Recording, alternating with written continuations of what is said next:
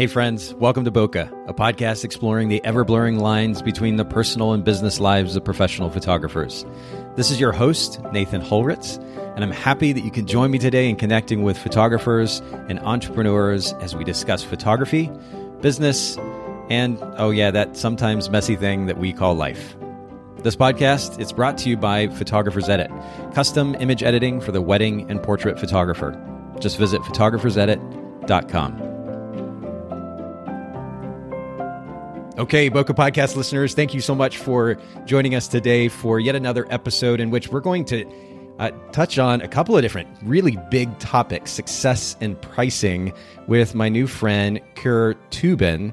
And Kir, you and I were talking about names beforehand and, and pronouncing names. I've, I have a kind of an odd last name, Holritz, that gets mispronounced all types of different ways. I love that you keep it simple. I may have to simplify my last name, shorten it or something, just like you did your first name. Kir is a really great name. Oh well, thanks. Yeah, I actually um, in my logo spell my last name with a number, um, so it's two Ben. So it's um, it's a mouthful when people are trying to pronounce something, and then I always hate correcting people. So yeah, definitely get that last name sorted. no, it's it's cool. What it makes you that much more unique than you already are, and um, we're going to get to know you personally here in just a second. But I want to start off with what we call the lesson. And very simply, this would be the toughest lesson that you've learned as a photography business owner so far. What comes to mind when you think about that question? Oh man. Well, I would say that like comparison is the root of all evil. And I think that the hardest lesson that I've learned is kind of just to like be nicer to myself. Um, a lot of the times you'll see even my friends doing amazing things in the photography world and elsewhere. And it's kind of hard not to compare yourself, you know, when you're on Instagram or Facebook, kind of seeing what wonderful things all other people are doing. And you know you you just kind of have to exist within yourself and kind of you know not be so so tough on yourself. Uh, so i guess that's probably the lesson that i am continually learning each and every day. What's at the what's at the root of that? Like do you do you find yourself certain days just kind of feeling down? What does it actually look like for you? Oh man you're just like diving right in. Um, yeah.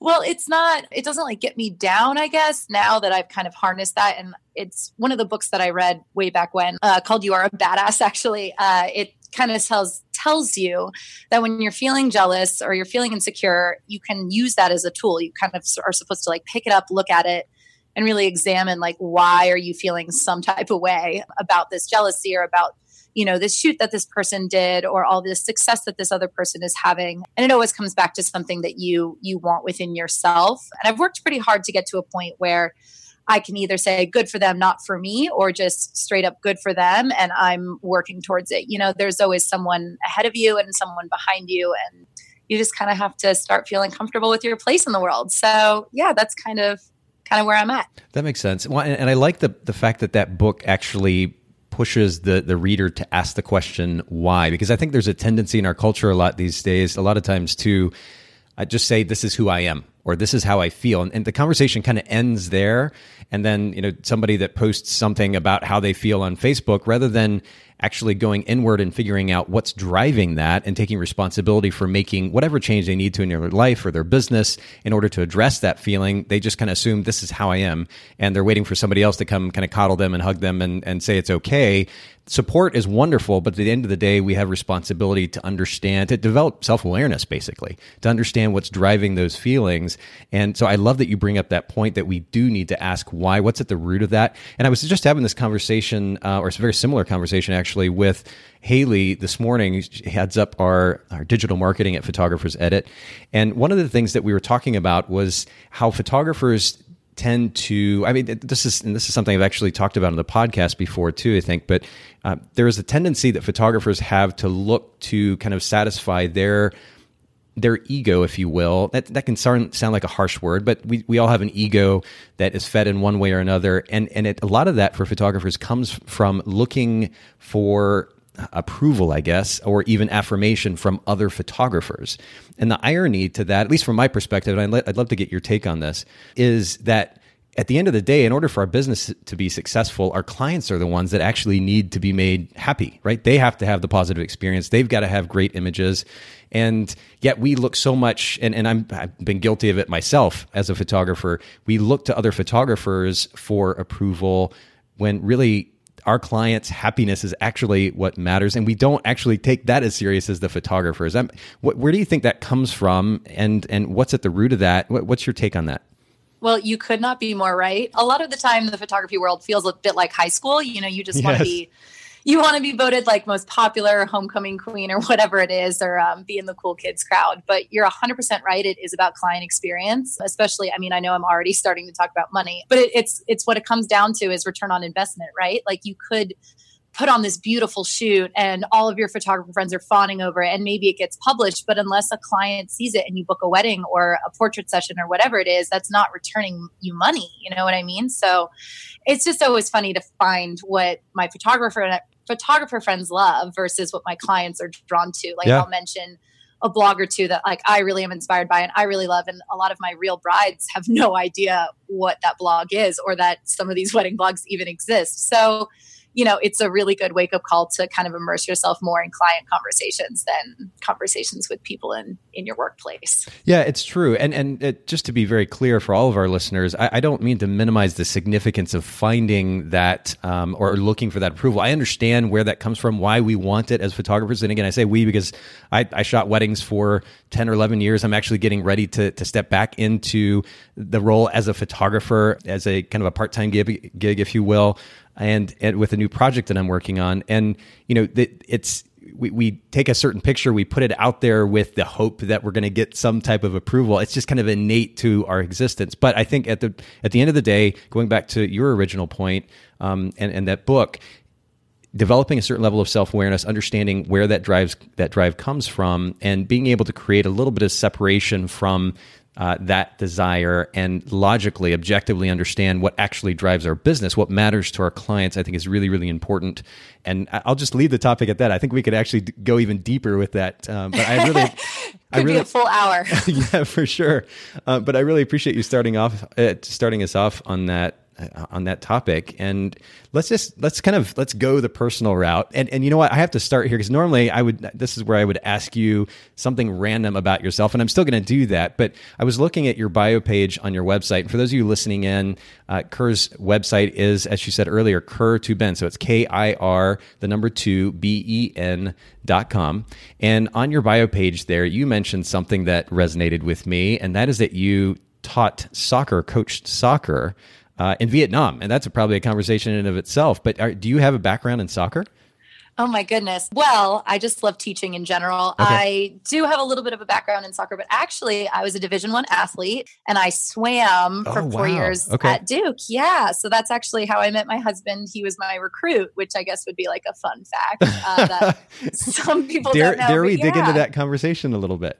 Yeah exactly. Um, so i just i love sports. I mean i played soccer when i was younger and i think that sports are so important especially for females getting into college. It it teaches you everything in my in my opinion and it also is a great stepping stone to personal relationships and it yeah. teaches you about failure and success and just all the wonderful things. Um, so yeah i love sports and I had the opportunity to teach health and soccer. Um, it was a program called Coach for College, and so they send you over and they teach you teach a sport and a, a topic in school, um, and they don't have too many pools over there in Vietnam, so. I did revert back to my middle school soccer days. That's awesome. Well, I played soccer up into college, so I, I, read that and I was like, "Oh, is this a soccer player that we have here on the podcast?" But you know, swimming is is almost as fascinating to me, largely because I have been so terrible at it. I actually competed in uh, a season of triathlon, did both an Olympic distance and then a half Ironman, and my my weakest sport was swimming. And I, I, found that I had a tendency of my lower body, I guess from years and years of playing soccer, a lot of dense muscle, I just, I would drag through the water. So I would put so much effort and energy into doing even one lap or two or three laps that I'd be exhausted by the end of that. And here I am supposed to, you know, swim a half mile or close to a mile. So I had to get a coach and then I got a, a GoPro and I'd stick it on the bottom of the pool and look at my, my form and make adjustments. It was a big, big challenge. Oh, so I have man, a lot of, oh, yeah. I have a lot of respect for your ability to be able to swim at that level at, at Duke. You said you you swam all four years. Oh yeah, all four years. I was going to say you got to lift the hips, man. Yeah. Um, but most most triathletes actually struggle with the swim. But I've done a couple, and biking is always kind of where I struggle because I'm just not not the best land creature. But yeah, so I, I loved it. I still swim with my husband today, not too much as aggressively as we did, but yeah, all four years. And um, another fun fact: my sister actually won an Olympic gold medal for swimming when she was a senior in high school. So that is another little tidbit about my life. That is so cool. What a competitive yeah. family too. Wow. Yeah, we're we're all over the place. that's that's really great. Now you mentioned your husband. Tell us a little bit more about him. You said you met there when you were at Duke. Tell us a little bit more about how you met, connected, and maybe a little bit of how you guys like to spend your free time these days.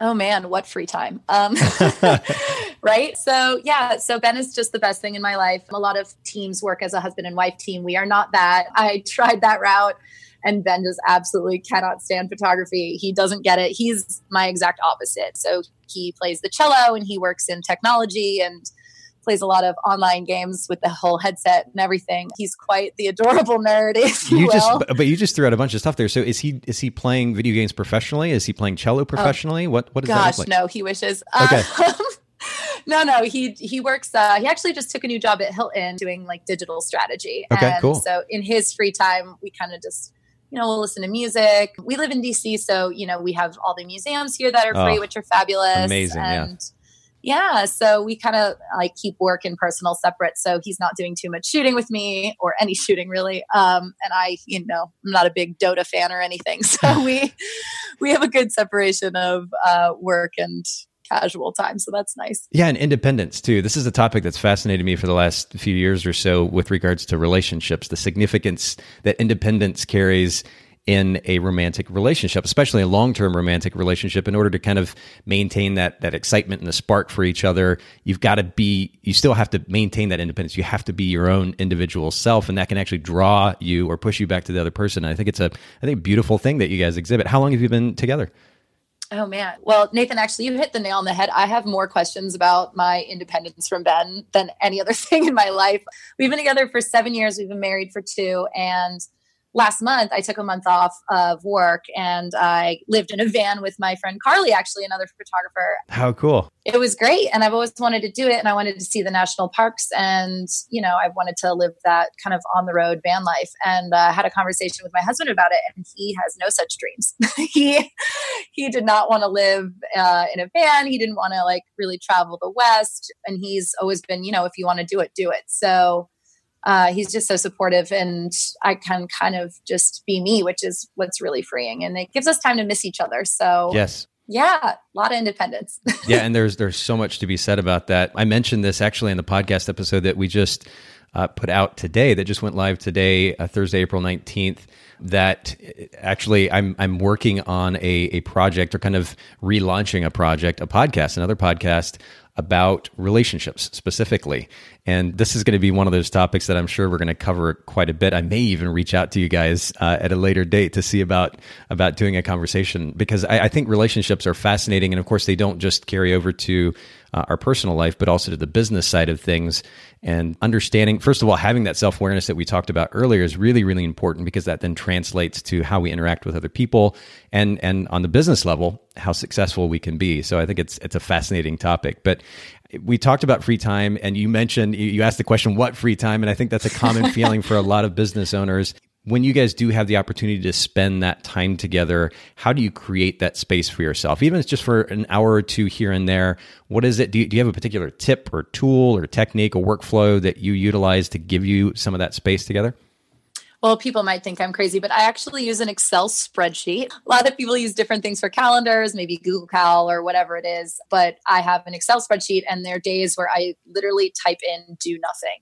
And that could be for an hour, a chunk, or it could be for an entire day where I'm not allowed to answer emails. I have to turn my phone off. It's usually a Sunday. Saturdays are tough because I'm shooting weddings for 27 of my weekends out of this year but Sundays are basically Ben time. Sometimes, you know, we'll go for a walk or go for a run, go to the gym. His parents live nearby, so we double date his parents a ton. But yeah, so I just I have to block it off and I have to write it in for myself because if not, I'm super addicted to my job and super addicted to my work because it's one of my favorite things in the entire world is to serve couples and to photograph beautiful things and to make those people happy. But if I don't make the most important people in my life happy as well, then you know the whole the whole tower comes crumbling down so yeah my my technique is to have an excel spreadsheet and write do nothing and and it's so simple and so straightforward and and I love that and I, we've seen some examples of this in the on the podcast uh, where photographers are just simply creating the space by either putting it in the calendar or in your case, putting it in an Excel spreadsheet, whatever the tool is, use it. I, I just think that the beautiful thing is that you're simply doing that. And I, I've, there's been, I, there's just been too many experiences as both as somebody in the photography industry and conversations I've I've had with photographers or things that I've overheard or seen online or in my personal life as well where there's one excuse or another for not making time especially for relationships and, and that's just confusing to me and and ultimately even hurtful in some cases I love that you just simply set the time aside. I think it's a great example for all of our listeners. You know, while we may love what we do, at the end of the day, those important people in our lives don't need our relationships with them don't need to suffer at the hands of that thing that we love to do. They can coexist, and one of the ways to make those those two things coexist is just simply to be proactive and create that space. I, I love the the again the simple idea of just turning your phone off of closing out email or, or, whatever it might be, just shutting that stuff down and giving focus and attention and energy to those people. I think that's beautiful. I, you mentioned something that was really interesting to me just a second ago, which is, uh, in, in fact, when you were talking, you were referring to your business, and the first thing you said was had nothing to do with photography. You said very specifically that you want to serve your clients or serve your couples. And I think that speaks very loudly to the mentality, the approach that you have to, to photography and to your photography business. But I'm curious if you take us back just a little bit and get us started with the, the backstory. How did you get into photography in the first place? How did you go from swimming uh, at Duke to ending up a professional photographer? Oh man. So it's a kind of I'll I'll give you the bridged version. So I studied photography in college actually. My major was documentary studies and my like minor I guess was photography. So I did a lot of documentary projects. When I was in college, I interned at VH1 Photo and hated it. Just it was too corporate for me and it, I wasn't really working with the type of photography that I wanted to be doing. I also worked on a movie set. I worked for Paramount Pictures and I also hated that. It just wasn't wasn't really for me. So I kind of fell out of love with photography, to be honest. And I fell in love with teaching. Like I got to go to Vietnam and teach, and I taught in Tanzania for a summer, um, and just thought that that's what I wanted to do. So I joined Teach for America, and they placed me in Washington D.C. And it was a lot different than serving communities abroad. I thought that it would just be a different experience, and it wasn't really for me. And it was very, very difficult. I hats off to every single teacher everywhere because that is the hardest job in the world. And then I kind of fell back in love with it actually when Ben and I got engaged about four years ago. And we went through the process of doing engagement pictures and, you know, kind of planning our wedding. And I'd always been obsessed with weddings. It's kind of cheesy, but I always watch Say Yes to the Dress and my best friend's wedding. Like I was one of those girls. I just kind of, I do. I weirdly love weddings. And, you know, I was like, I can do this. I, I love shooting and I have a background in photography. And so I just kind of picked up my camera again and started offering sessions to my friends that were engaged and then I shot my first wedding and then it kind of weirdly just snowballed. I don't know how else to kind of explain it, but the support just people knew me as like the artsy swimmer when I was in college, I guess, and they just kind of were like, "Why haven't you been doing this all along?" Um, so like the outpour from my local community with the Rising Tide group that I was a part of, and then my friends and family at home, and now I've been full time for almost four years now. So wow, yeah, that's kind of how it started. Just very lucky. And you moved into that full time role then pretty quickly, I guess. I mean, from what you're what you're describing. Oh yeah, full tilt, full time. it just it almost kind of forced me to. Um. I was still teaching privately for a little bit, and then uh, I just got bogged down, and we kind of looked at the numbers and said, you know, I don't need two jobs, I don't need three jobs, I need one job, and I need to be really good at it. And so yeah, it was it was it's been great. Now, you're a wedding photographer, and in DC, which is a, a, pretty large market, there are a few wedding photographers there, and, and all around the country for that matter, in the world. How do you set your wedding photography business apart from other photographers, particularly in your market? What is your photography business's brand position? Great question. So, DC, I think recently was the number three market. There's New York, there's parts of California and then there's DC. Like you could trip over a wedding photographer here if you walk down the street, but you could also trip over a wedding here. Like there, everyone wants to get married here. There's the city, there's Virginia, there's Baltimore, there's Charlottesville. Like there is not a shortage of weddings. There's no shortage of photographers either, but essentially my personality is my brand. I'm a very, I don't want to say like brandless photographer because that's not uh, accurate. And I don't want to say I'm the non brand either because that's not entirely accurate, but I kind of uh, hinge everything I do on transparency uh, and being open and honest. I will always have a FaceTime communication with any couple that comes my way. About 60% of them find me from word of mouth, either friends or past clients or to be honest, other photographers. Like other photographers are my best resource when it comes to bookings because if I'm booked, I don't have an associate program. And, you know, I'll send them clients their way. And if they're booked, they'll send clients my way. So that's kind of like a lovely back and forth that we have, a little community over competition, if you will. But when a client comes to me and we have the conversation, I mean, they've seen my work. My pictures, I think, in my opinion, are beautiful. But a lot of people have beautiful pictures in DC, and a lot of my friends even have very similar work to my own. So, what kind of sets me apart is something about my personality. Like, if they click with me, if they like my kind of upfront, just I want you to have a really fun wedding. I care about the photos, but what I care about more is their experience and them spending more time with the family and friends that they've invited there than getting beautiful beautiful editorial photos. So that's kind of I think what people are drawn to is you know i'm a little bit sarcastic and i have cats and i i'm a little quirky and i think that's kind of why people go with me. I'm super extroverted, as you can tell. I can talk to you for an hour without being face to face. Yeah, I think it's it's just you know if we if we click. Yeah, and one and the way that you I guess that not just you, all of us, the way that we put ourselves out there, especially, I mean, this has been the case for years now, but but in this time in which we have access to social networks, it's it's a really powerful thing. I was thinking even as you were talking there. I mean, it, traditionally the idea of a brand position is is very very distinct, right? There is there is a particular like somebody a, photographer might say, I photograph. Um, weddings only in black and white and for couples specifically from you know 50 to 60 years old and that's kind of an extreme example but a, a, traditional brand position is, is a very clear distinction between one brand and the other. This brand offers this thing, this brand offers the other thing. And it's very easy then to kind of play opposite of each other and market accordingly. But it's in this time that we live in where we have the opportunity to be able to truly, uh, I mean, just to be very blunt, I guess, mine our networks for potential clients where we have the opportunity to very easily reach out and connect with people putting ourselves out there is certainly a huge component of building our business. And transparency as well is also a really big component. This has been something that i've been reminded of over the last six months to a year or so personally just as a business owner myself. And so uh, i think it's a really important thing. It's a good reminder uh, as you say to, to put yourself out there. It makes a big difference when connecting with clients. And as long as you follow through them with a great experience then those clients will likely refer you to their friends and on and on the story goes. So uh, that that's really kind of interesting that this is really this continues to be a theme on the podcast. As much as I was looking for that traditional brand position idea, the reality is that the way that our industry and our market works these days, it's more important than ever to, to maintain those connections and those relationships. And it starts with transparency. So that's good.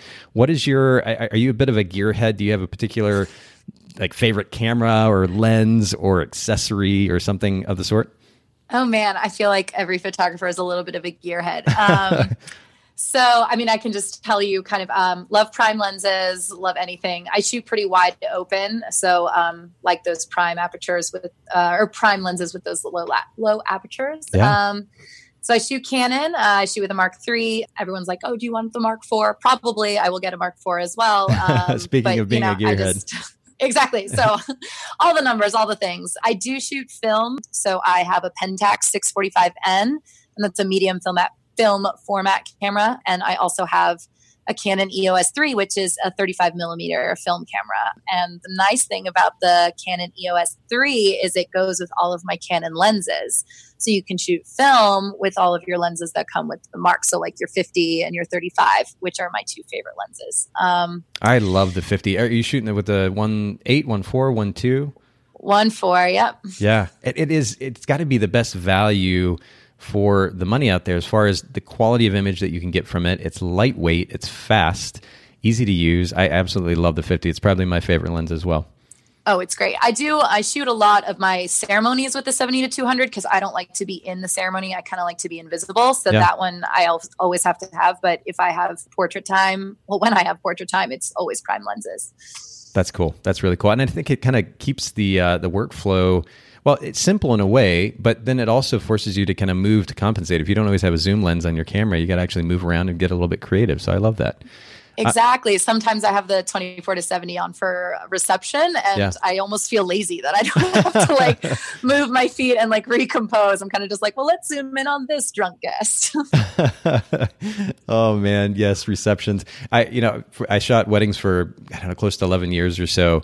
And uh, receptions always were uh, quite the um, shall we just say interesting experience? Quite the experience yes. But those that the wide angle lens really do uh, really i mean having a zoom lens that that enables you that wide angle field of view makes your job easier. One of the things that i used to go to quite a bit probably too much actually was a fisheye lens and again, it was that fixed focal length, but it was easy to, easy to stick that thing on, get an unusual angle, and um and and you know that fixed focal length came in really really handy in that case too. I probably overdid it. You know you know how as photographers, I, you, you're probably not guilty of this. I was extremely guilty of like latching on the one thing that I really really liked and probably doing way too much of it. So no, I'm definitely guilty of that. Like 100. percent The 24 to 70 is like my my problem basically at, at receptions. But like sometimes I'll challenge myself. I'm like, okay, during speeches, I will shoot just with my 85. Like I will not use the Zoom. Yeah. Um, so no, I feel you. I'm there.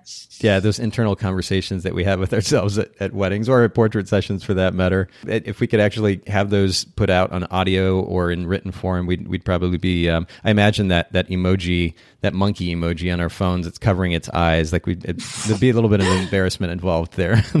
for shame, for shame, yeah. absolutely, yeah. Well, we, we talked earlier about the fact, or I mentioned just briefly, that we were going to be diving into two pretty big topics today. One is the the idea of success, and then and then moving from that onto pricing for the purpose or for the sake of that success.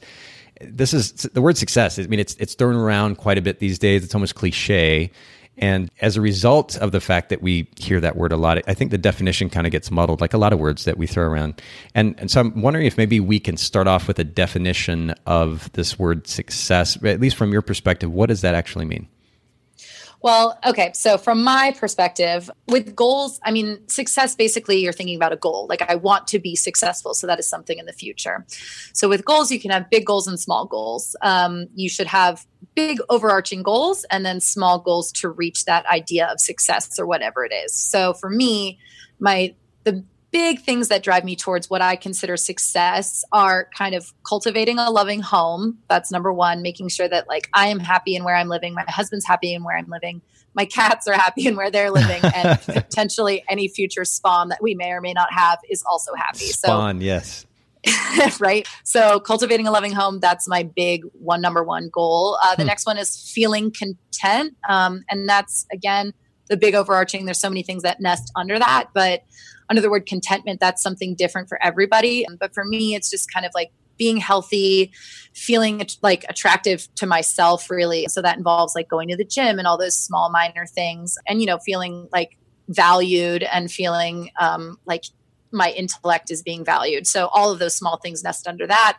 And then the third thing that goes into success, which you can't ignore is finance, right? So feeling like financially competent or feeling financially stable. And I guess, you know, that also goes under the loving home, that also goes under feeling content. But in my mind, I've kind of compartmentalized in those three things. So cultivating a loving home, feeling content, and being financially stable. And underneath those three things, there's steps that I take, you know, weekly. It, you could do daily, but I think that's a little bit um, overwhelming. So, weekly things that I work towards to make sure that those three things are being accomplished and I can get into like nitty gritty if you are curious. I, I, really am. I mean, you, you've, yeah, you absolutely made me curious now. So let's start with the loving home. What are maybe just even one or two examples of some of the things that you're doing to to work toward creating that environment?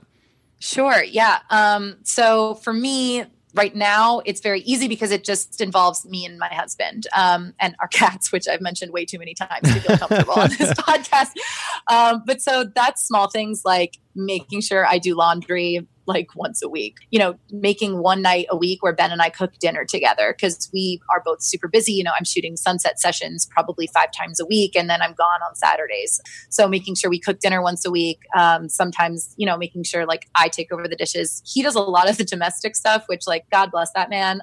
Um, but so sharing the weight more or less. And so each week there's a book that I have an accountability group that follows. It's the Cultivate What Matters. And they have like little goal planners. And every week you write down little goals that you hope to achieve. Um, so the loving home is a lot of domestic stuff right now. Actually, I am creating a boudoir studio in my home, which is really exciting. How cool! Yeah, so that that's involving like a lot of painting, a lot yeah. of like curating of headboards and rugs and all that fun stuff. So that's that's on this week's docket. But yeah, so it's a lot of like domestic bliss kind of stuff. Um, it involves date nights and like watch picking movie night, that kind of stuff is is under that first. Oh, what's what's a good movie you guys have, have watched together lately? Oh man, uh, we're big like binge movie watchers. So okay. if we if we find a series, we'll just like crush the series. So like all of the Lord of the Rings, like in one day, we'll do that. Oh wow, yeah, you really are serious. Oh, we go all in, yeah. have you ever have you ever knocked out Harry Potter all in one day? Would that even be possible? Mm, There's eight of them, Not, right? Not in one day. You can do the two weekend. It's like a Thanksgiving thing. You okay, have, you have okay. to have like two days to do like a solid nothing. Fair enough. okay, so you've got this this creating this loving environment, your home, and like you said, a lot of it's a lot of it's the basics. Um, doing what is needed to take care of that environment, uh, but then also creating space for you and your husband to be able to spend time together. I think it's it's awesome that you prioritize that, and, and to take it a step further, that you have some type of accountability through this book and this group um, in order to maintain that environment. I think it's a, a beautiful example that you set. What about the idea of contentment? What do you do toward that? So contentment's a little bit more difficult because everybody is different for how they feel content. That you have to really, honestly, I'm going to sound like a total hippie. You really should meditate on it um, and figure out what it is that makes you feel whole or what yeah. it is that makes you feel calm or at peace. Um, all of those world, words are applicable. And so for me, a big part of that is just feeling confident. I don't know where that comes from. It could be, you know, how I was raised. It could be the fact that I'm a 28 year old woman in an entrepreneurial role, whatever that means. So for me, being content is I the comparison thing it comes back to that earlier i'm not allowed to scroll on instagram um, so i can i can post my picture and leave it there and i am not allowed to take my thumb and go down the screen and look at other people's work even my friends yeah so i'm i'm not allowed on instagram and this is a self-imposed rule as part of my feeling content with myself yeah part of being content is also like feeling good about physical health. So um, I run about five miles a day. If I don't run, I go to solid core, which is like my drink the Kool Aid type of workout in DC. It's a lot of, it's like Pilates extra. Uh, so doing something physical once a day. By the way, I have to say, like Pilates is, is difficult enough. Pilates extra, you're taking it to a different level. It's, I mean, you should really Google it. Okay. They have some, a bunch of studios all over the world, but it is probably the hardest workout I've ever done. We're going, I'm going to Orange Theory tomorrow with my husband. That's going to be great. I've never tried that, but. And do you not? still swim as well? Oh yeah, sometimes if uh, usually when the weather's nice. So okay. in DC right now it's about 50 degrees. So I need I need a month or two more and then we'll be back at the pool. I get it. Yeah. Okay, so so contentment, you know, and one of the things that you are, are touching on again is this notion of self awareness, understanding what it is that makes you feel good. I, I, I, probably mentioned him too much on the podcast, but Tony Robbins, I'm a big fan of Tony, Tony Robbins and uh, his book, Reawaken the Giant Within.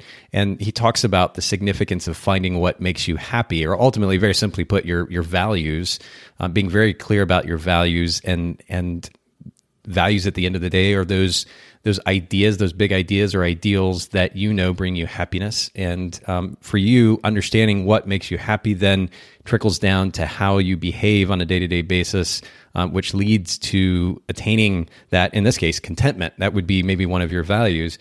You're doing, you're taking the steps necessary to feel that contentment, and it, it exhibits self awareness and it exhibits proactivity. And I think that's that's really really great. What about financial stability? Do you take a similar approach?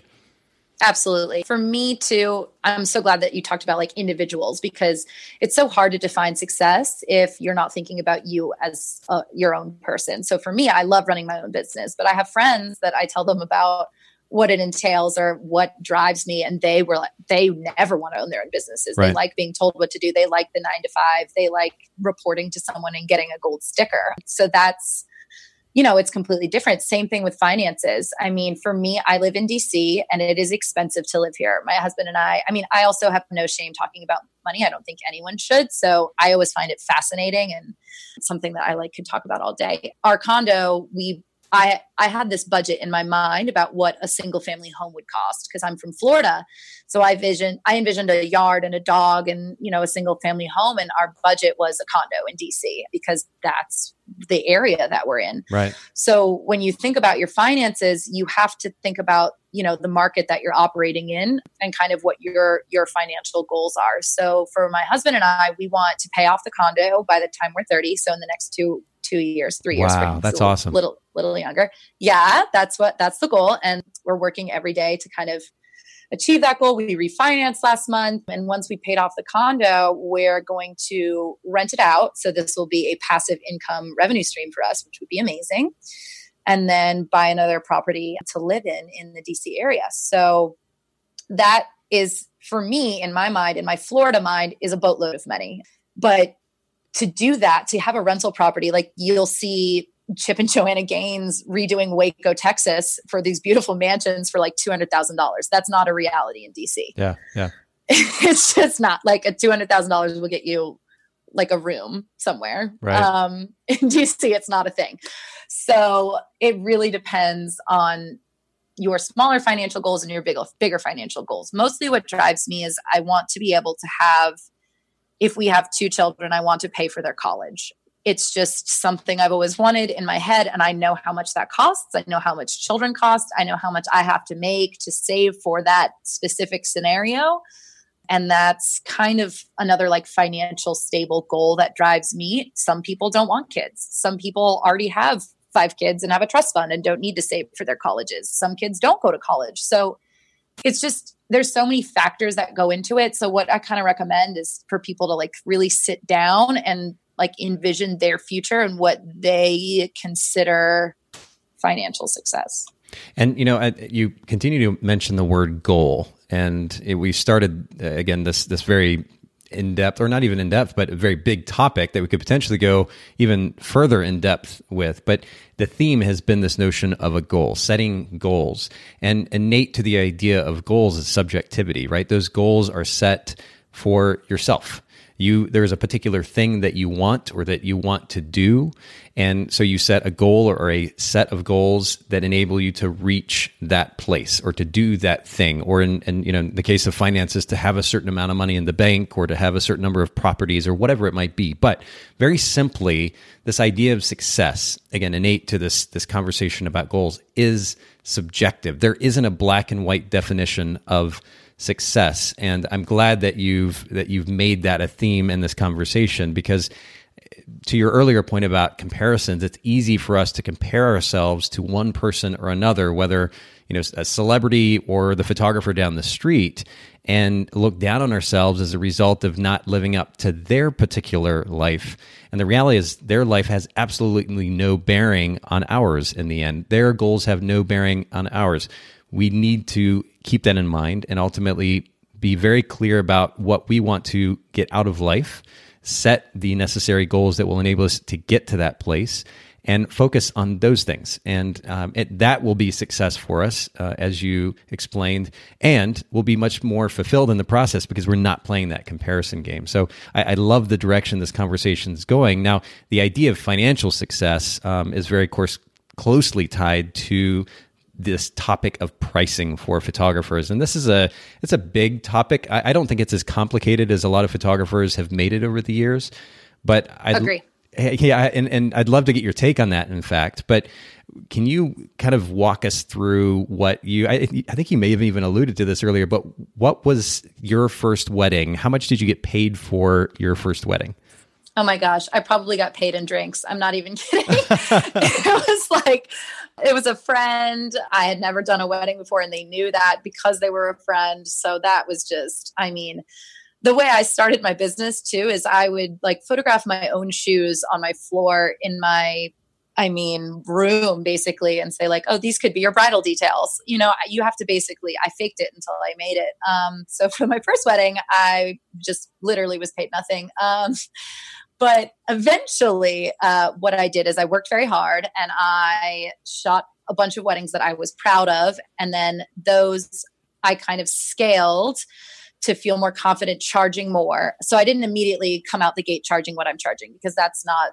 that's not appropriate. My, I wasn't worth that, in my own opinion. Let me be. Let like, me ask ask you just very specifically. When you, I mean, I, I, totally get that first wedding not being paid anything, but let's let's say when you established your first price point for photographing a wedding, what was that? And then kind of take us from there to what you're charging now, if you don't mind.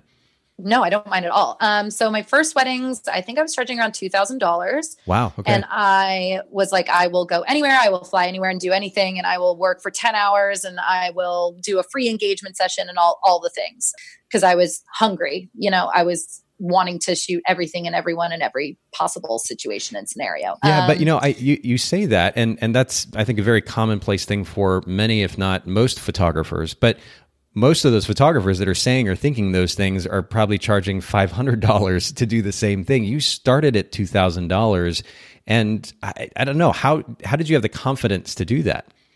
You have to understand the market that you're operating in, right? So if you're in Washington D.C. and you're charging $500 for a wedding, no one is going to trust you to do a good job. Uh. Mostly because the area that like our average pricing is probably three three $3,500 for a wedding in this area. So if you give things away at a lower price, they're not going to view that as a deal. They're going to view that as, oh, she needs to learn, or oh, we're doing her a favor. Um, so, like the complimentary engagement session was kind of how I like felt more confident about doing like a lower end price, if you will. Um, but so the $2,000 mark, again, it is so important to do market research in the area that you're operating because you can't just roll up to a desolate town in the middle of the United States and say, you know, I'm just starting out and I want to charge $2,000. That's not realistic, but I'm in the number three market in the in the United States to shoot weddings. So $2,000 is a deal, but it doesn't look like it didn't look like I was brand new, which in the fact I was. Well, but there's there's a sense of uh, logic there, and I almost made a joke as, as, soon as you said it because you know the, the tendency, and I was guilty of it really too. Um, the tendency for photographers a lot of times is just to kind of randomly make up a price point and throw it out there and hope that they get it and make an adjustment later on if they need to but you, you actually used a little bit of thought when you came up with that that initial price point and it wasn't hey i've not shot 50 weddings yet so i can't charge $2000 it was this is the way that my market thinks. And so I need to charge accordingly. And I think it's really important that we look at this conversation intelligently. And, and part of that, uh, or part of what is innate to looking at pricing intelligently is understanding the market and pricing accordingly. So that's that's really really fascinating. So you said you started at two thousand dollars. What's the average that you get for a wedding now? Uh, around five thousand dollars per wedding which actually puts you in the top. I think it's about five percent in, in, the U.S. market. Um, it's just pretty crazy in and of itself. But how did you? Maybe you can kind of walk us through, especially for our listeners who are maybe curious about this topic. They've either established a business or maybe they've got a business, but they're like, you know what, I need to make a change. Something's not clicking, and maybe it's my pricing what are a few steps that they should take or a few big ideas that they should consider as they look at adjusting their pricing? How can they approach this intelligently in their own business? Absolutely. Great question. So glad you asked it. Um, so for, for me, my pricing now, so the original pricing that you're talking to me about was brand new Kir who wants to shoot anything and everything, had another job to sustain herself. Kir 2.0, which is what I guess I'm calling myself now, which now it. sounds really cheesy, but it's fine. I first sat down and I made a budget and I looked at how much I needed to make to achieve the goals that made me feel financially successful. Like I said, that's super individualistic, but I looked at my mortgage, I looked at my student debt, I looked at Ben's income. So I did the math based on like what I spend on my business versus what is coming into my business, including tax, and said, this is the number I need to hit. And then I thought, how many weddings do I need to shoot to hit that? And I personally, I cap, I won't do more than 25 weddings. Like this year, it was an oops and I'm shooting 27, but two of them were in off season, so I'm not really counting them. So for me, if I shoot 30 weddings, I don't see Ben. I don't go to my friends' weddings. I don't have my do nothing days. I feel overwhelmed and I don't have enough of me to give to my clients. So I set a limit for myself for how much I'm going to be working. And then I said, okay, if I'm shooting that number of weddings, how much do I have to charge to hit my financial goals? And the numbers worked. If they didn't work, I would have had to go back to the drawing board and say, okay, like where can I cut or what can I move? This number is too high. Brides aren't going to pay this. Or what can I supplement with? Can I do more family sessions, which I don't actually do, but I do them for past brides if they ask nicely. and what other things like do I host a workshop? Like, do I do that? It turns out I didn't need to do that. All those things that I do, I do by voluntary choice. But that's what I did. I looked at my money and I made a budget based on how much I wanted to work, but it also related to my market. You can't say, I want to make I don't know, $100,000 a year, and I'm working in a place where there's maybe 10 weddings a year. You have to be realistic about these goals and you have to look at, you know, the need and kind of how how you're getting your income now. A big thing that I'm a proponent of is kind of looking at last year's numbers. Where did each inquiry come from? When did they come in? Did they book? how soon after did they book what package did they book um, where did the gener- like, where did the lead come from and if all of your leads are coming from you know WeddingWire or if they're coming from other clients invest your time and money in that avenue. So take your clients out to dinner or offer like discounts on prints for more referrals for your you know friends weddings or bridesmaids weddings or if your WeddingWire really worked for you or the knot or whatever advertising thing you're doing double down. So it's kind of it's so specific and it's hard for me to advise other people i will say what has worked for me and then i kind of suggest things based on that. So I I want to go back to your original point, which is very simply just do the math, figure out what your budget is, what needs you have, and and when I talk to photographers about setting goals, that the the thing that I add to that is not only meet the needs that you have, but also think about how much you want to, to put away and how much you need to take those trips to, to go somewhere on your own. As you mentioned earlier, that van trip, it sounds awesome. And, and, or, you know, maybe it's with a partner or, or other family or friends or otherwise. What kind of money do you need for the wants as well? And let that be the starting point of the conversation. Uh, not, you know, am I good enough? Um, I, understand where that conversation comes from, but we have to. At the end of the day, I, I love that Gary Vaynerchuk, uh, who I'm a huge fan of, makes this point pretty regularly, which is not to be romantic about business. I understand as artist types, and I'm, I'm quite the emotional individual myself. Um, where that you know we want to feel a certain way, we want to feel good about what we're doing, we want to feel good about ourselves. But at the end of the day, in order to run a successful business, we've got to be at least a little bit logical as well. We need to be intelligent in the decisions that we're making, and we have to base that on facts, on data. And at the very root level of these decisions that we make about our finances are our needs, number one, our desires, our wants, the things that the, the extras, if you will. And, and I wouldn't even necessarily consider them extras but how much money we want to save over the next five years or 10 years, how many trips we want to go on and how much money we need for those. And, you know, do I, in my case, it would be, do I want to buy this motorcycle and how much is that going to cost and how much do I need to set aside for that or whatever it might be. But we have certain financial goals. And then we develop a business model that supports those goals and we price accordingly. And I love how specific you got too about the fact that you are not just simply thinking about the amount of money that you want to make, but also the amount of time that you want to spend making that money. So 30 weddings is too much. You don't get to spend time with Ben if you do that. I, I love this, the, the level of self awareness there and the logic innate to the decision making when it comes to your pricing, I think is a wonderful example for all of our listeners. You talked about looking at the market and, and very specifically, again, looking at client behavior. Uh, and again, this is a very logical take, and I think it's important that our listeners take this example and go apply it. Uh, I was having a conversation with a photographer just recently, and I was asking them about using Facebook ads for getting new business for the photography business. And very simply, their answer was that that they didn't they didn't understand or they didn't know where this business was coming from.